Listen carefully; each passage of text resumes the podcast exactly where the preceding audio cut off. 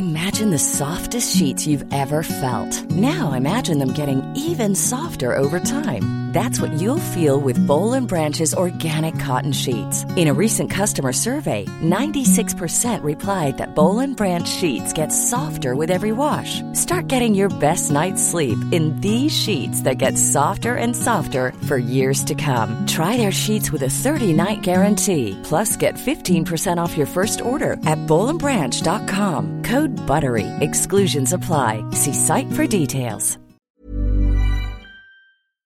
Do you know a student getting ready to go to college? Or are you looking at going back to school yourself? The Woodward Hines Education Foundation and the Get to College program help more Mississippians get to and through college to get certificates and degrees that lead to meaningful employment. They offer free college planning advice, including hands on FAFSA completion assistance through in person or virtual appointments. Visit gettocollege.org to learn more.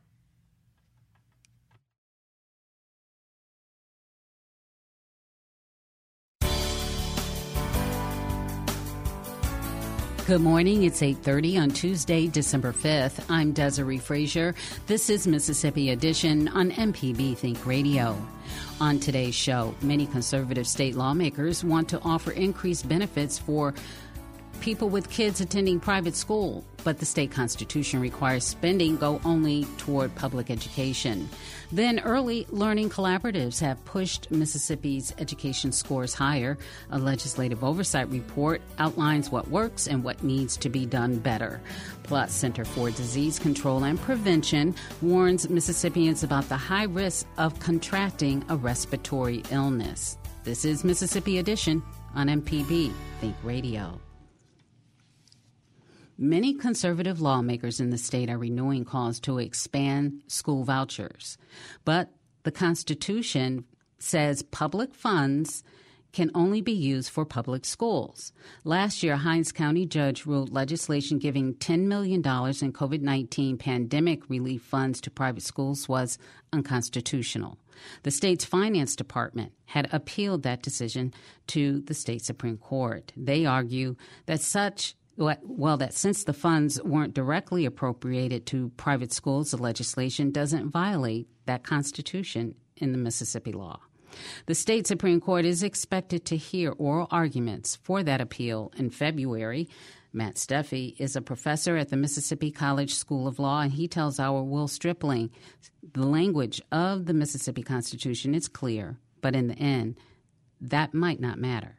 Any program faces significant legal hurdles because of the language which reads no funds shall be appropriated toward the support of any sectarian school or to any school that at the time of receiving such appropriation is not conducted as a free school. Many of these schools are, are caught in both of these clauses. They are uh, often sectarian and they are not free uh, to the student. In addition, it doesn't just say shall be dispersed to the school, but shall be appropriated towards its support. And I would think that this is a robust ban against voucher money being funneled, even through parents, to the schools. I, I think if one were to try to avoid the uh, this constitutional barrier and stand on the idea that the intervening choice of the parent uh, negates any constitutional problem, you would have to give the parent a great deal of latitude about making educational choices. For example, if all parents of school age children got a tax credit to help support the education of their child, one might say this is not a law directed towards the support of the uh, non public sectarian or tuition driven school. But if they are given only to people who choose those schools, then I, I think the argument appears to be pretextual. That is, uh, to find any way uh, to give uh, a court something to hang their hat on. In the ballot initiative case, took the, the, the literal meaning of the words And the Constitution has said five districts. We don't have five districts. So how could is there like is there Even any any state way that you could construe this Section two hundred eight language to to like I just I, I like you said you said it doesn't matter as, uh, the the text doesn't matter as much as who's ruling, but I don't see how you can construe you can, there is no ambiguity there. There isn't a, there there isn't an off ramp like that that five district rule congressional district Oh, rule was in the ballot initiative case. One could easily say five districts meant what it meant when the legislation was passed. That's what we uh, hear all the time when we're interpreting a constitutional provision about gun rights, interpreting a constitution about religious freedom, when we're interpreting the Constitution about uh, racial equality. It's not now, not what those terms mean now, but what those terms meant at the time of adoption. So that is one way in which we could have val- validated a process that was in place for 20 years. The the idea of judicial minimalism, that is, the court defers to the agency in charge of applying that law. Well, the Secretary of State had no problem applying that law. Uh, like the court, the court could have done what it did in the gubernatorial veto case and just said that job has been given to the Secretary of State, and we are going to follow their lead. Didn't do that. And all I would need to do as a judge is to stand on the intervening choice of the parent to send the funds that are following them around to a private school as opposed to a public school. Because isn't it true that the state allocates a certain amount of per pupil funds that subsidize uh, public schools? Uh, that normally flows right into the public school coffers. But when an intervening choice of the parent, not the legislature, takes the student to a different school, the funds follow them. The government can say it's agnostic, that it is appropriating those funds to support the pupil's education, most of which end up in public schools, but it is the intervening choice of the parent that sends them towards the school. It's not a choice attributable to the state. Now, I don't find that argument persuasive. I think a person immune to the politics of it would have a hard time finding that argument persuasive. But if you realize that the nine people who decide kind of share a political neighborhood with the people in the legislature, maybe what seems like a far fetched argument today will be tomorrow's majority decision. Matt Steffey is a professor of law at the Mississippi College School of Law. Next, early learning collaboratives have pushed Mississippi's education scores higher. A legislative oversight report outlines what works and what needs to be done better. This is Mississippi Edition on MPB Think Radio. What are your holiday traditions? Driving to see relatives? Baking treats? Curling up on the couch near the fireplace? MPB Think Radio can be a part of each of these holiday events. Listen on your car radio or your smart speaker, along with on demand favorites like Deep South Dining and Autocorrect inside the MPB Public Media app. Start a new tradition today, listening to MPB Think Radio while you celebrate the holidays. At Mississippi Public Broadcasting, we tell local stories that matter. Educational and entertaining television, radio, news, and podcasts. We have something for everyone. So tune in and enjoy all we have to offer. Every day, MPB. Your stories, our mission.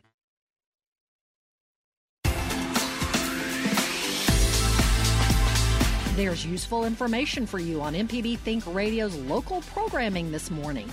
Personal finance is the focus on Money Talks at 9. At 10, there are discussions of your legal rights on In Legal Terms. Relatively Speaking has advice on maintaining good relationships with friends and family at 11.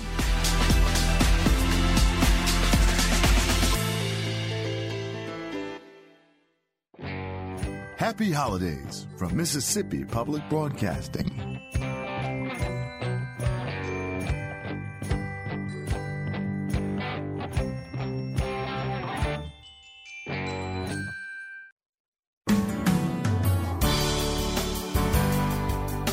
This is Mississippi Edition on MPB Think Radio. I'm Desare Frazier.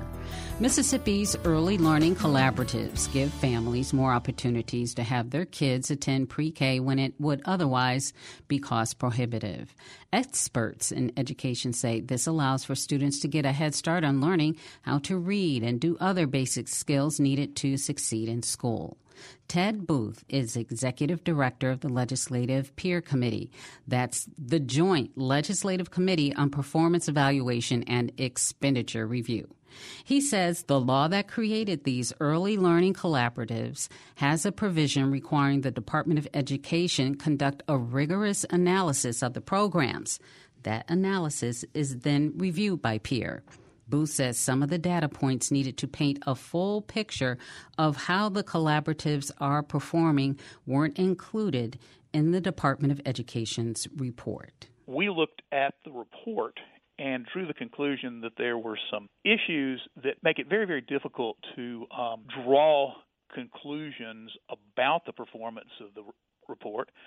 There are about 5,300 uh, people in the collaboratives, and then many of them are Head Start kids, and the Head Start kids weren't included in the database, and that's because they don't have a student number. Well, you're leaving out a uh, a number of people who've been in the program. And then there are also some data entry errors, probably, and then instances when you find a test result for a, a youngster, but you don't see enrollment data. And when we look at that, we say these are some data set problems, and any kind of report that you're going to produce from this, we can't necessarily agree with the conclusion simply because data was missing. Now, in looking back at the work that they did, they drew some conclusions about how the um, the kids were doing. The kids who had gone through the pre-K program were actually performing better than kids who hadn't gone through a pre-K program.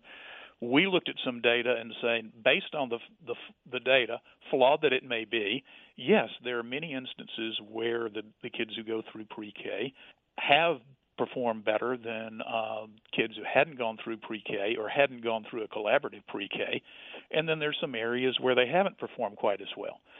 Our recommendation to the Department of Education is that um, you need to work on this, correct some of these data problems. Certainly, the, the the pre-K program needs to go on for further study and further research and they are amenable to making corrections. They've already told us for the future they will have the Head Start kids included in there.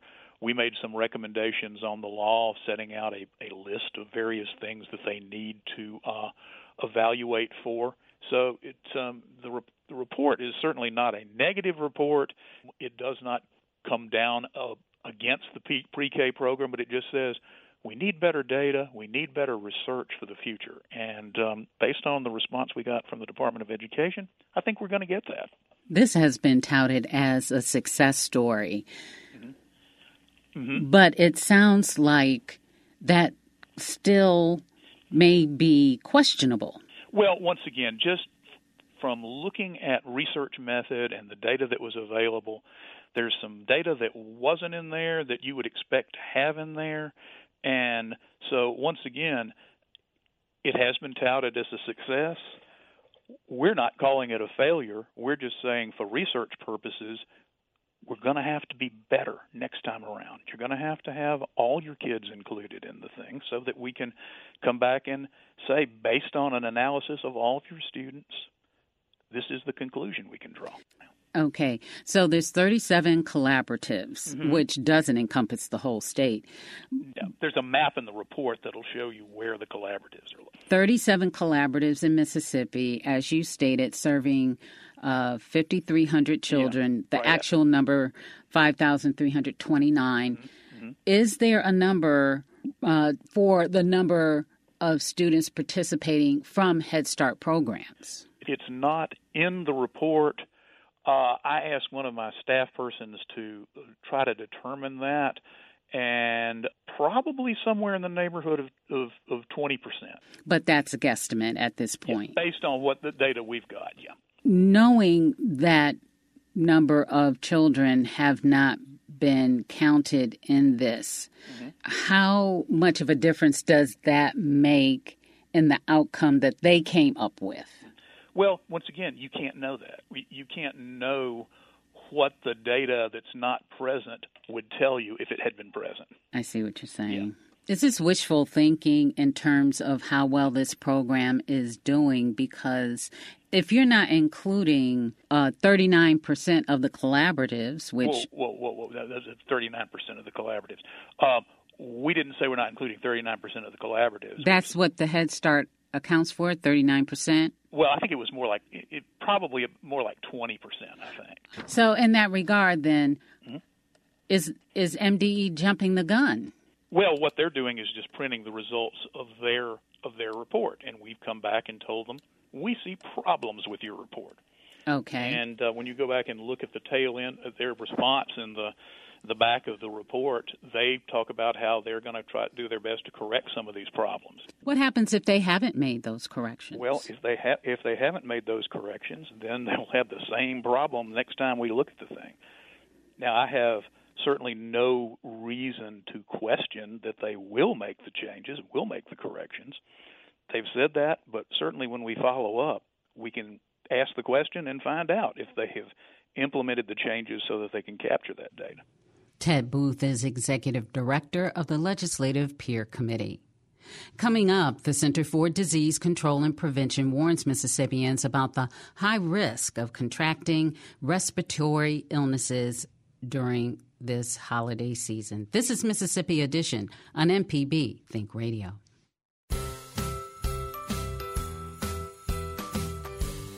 If this is a busy season for you, I suggest you multitask while you're driving to Grandma's, listen to MPB on the radio.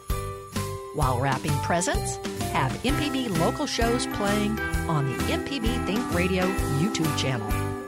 Thank you for listening to MPB Think Radio, however you listen.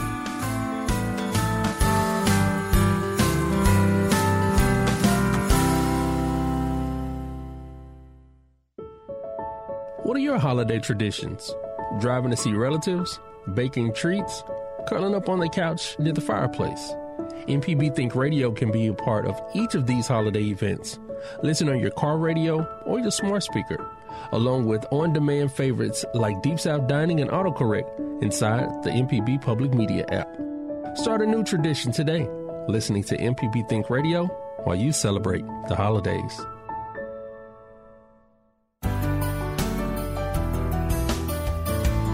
This is Mississippi Edition on MPB Think Radio. I'm Desare Frazier. Cases of respiratory illnesses are rising across the country. During colder months, people stay indoors, and holidays bring folks together who may not often be exposed to one another, increasing the risk of transmission. Mississippi is one of the states with the lowest flu and COVID vaccine rates in the country.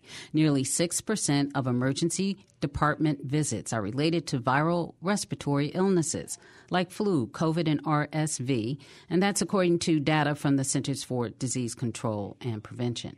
Our Michael Guidry speaks with the CDC director, Dr. Mandy Cohen. She says Mississippi falls under the agency's classification of high respiratory illness activity a designation only given to six other states. As we are here in December, we are seeing more circulating virus pretty much as we do every year at this time. So we are in flu season and flu is increasing across Mississippi. RSV is another virus that is circulating across the state. It is also elevated, and we continue to see cases and hospitalizations from COVID. So all three viruses are circulating, and we do get information from emergency rooms and other data sources for, to allow us to know what is happening um, in Mississippi. And what we know is that there are a number of viruses circulating, but we also have tools to protect ourselves um, so that while flu activity is increasing, unfortunately, we're seeing um, too few folks in Mississippi get vaccinated and get that updated flu shot to protect themselves. And we're hoping more can do that um, before the Christmas holiday. Going back a, a few years, um, those years where a lot of uh, COVID mitigation practices were in place. Um, the data reflected, uh, you know, not only an attempt to lower COVID transmission rates, but it also reflected a, a dip in other respiratory illnesses uh, during that time. Kind of looking at that holistically, what does it say about those practices? Uh, have have people become too comfortable and too relaxed, um, and and not and not relying on those practices not just as a COVID measure, but just as a basic health practice in order to mitigate these kinds of illnesses? Well, when we were in the middle of the COVID crisis um, in 2020 and 2021, you know, we were staying home um, in order to save lives. And it not only slowed the spread of COVID, it also slowed the spread of other viruses like flu and RSV. And then when we went back to, which we want to, we want to see other people, we want to travel, we want to gather. Um, and we can do that safely now that we have more tools. We have vaccines that can protect us against what the worst of what these viruses can bring. So now that we have vaccines, and don't forget also about treatment, that we have treatment for these viruses that can help. Um, we can gather safely. We can have a happy and healthy Christmas. We just have to use these tools. We need to get vaccinated, and it's not too late to get vaccinated. Your updated flu shot, your updated COVID vaccine, and if you are sick, to get treatment. We have treatment for flu, we have treatment for COVID. So we are in a different place, both because we're able to gather uh, safely, but we're in a different place because we have tools to protect ourselves. And you said it's not too late to get uh, flu vaccines. People often think of flu as, as, as a seasonal illness. But Christmas is right around the corner. We passed uh, we passed Thanksgiving. Why is especially ahead of Christmas and all those gatherings? Why is this time, you know, the, the, like this week or week and a half to an opportune time if someone hasn't gotten the flu vaccine to get it now before those Christmas holidays?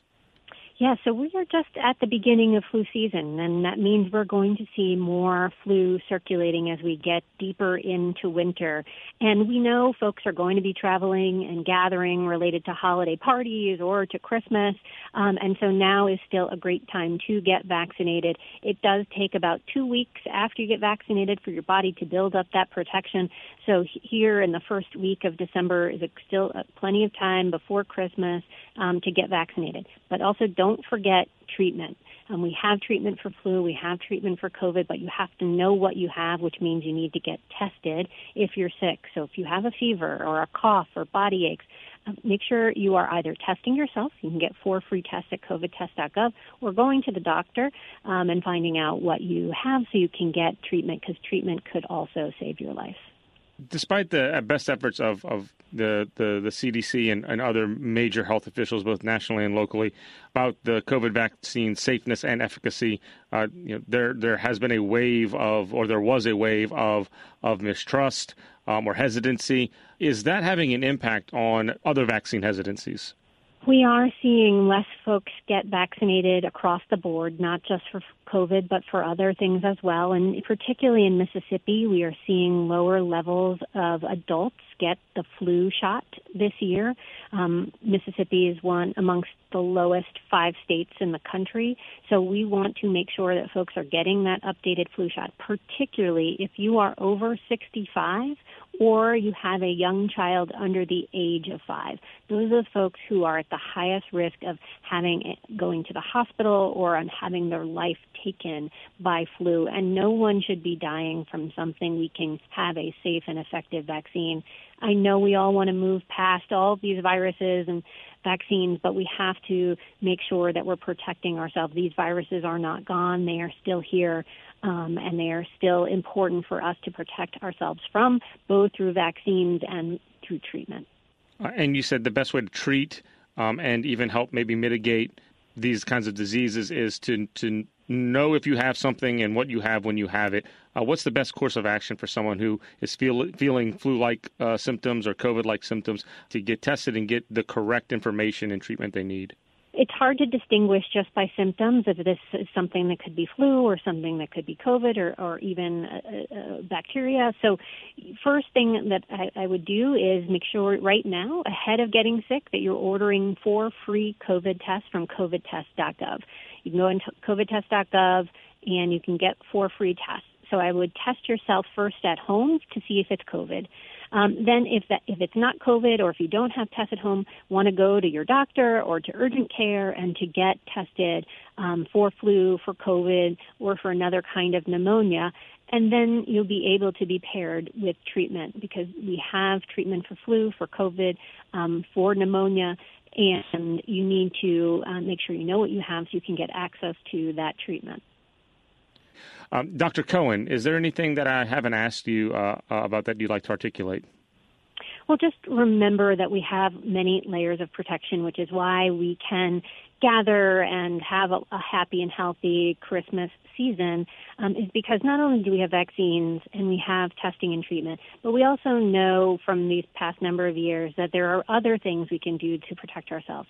Um, washing our hands, wearing a mask, um, keeping the window open, and other improved ventilations, gathering outdoors. So particularly if you are going to be gathering with someone who is over 65 or is maybe fighting cancer, um, make sure you're using all the layers of protection you can to make sure we're keeping each other safe. So, of course, get vaccinated to protect yourself, um, get tested if you are sick, um, but then use those layers of protection. And importantly, stay home if you're sick. I know it's so hard during the holidays. We want to go to those parties, we want to gather, but stay home if you're sick. Dr. Mandy Cohen, director of the Centers for Disease Control and Prevention, thank you so much for taking the time uh, to talk to us about respiratory illnesses uh, in Mississippi. Thanks, Michael, for having me. This has been Mississippi Edition on MPB Think Radio. Have a good day.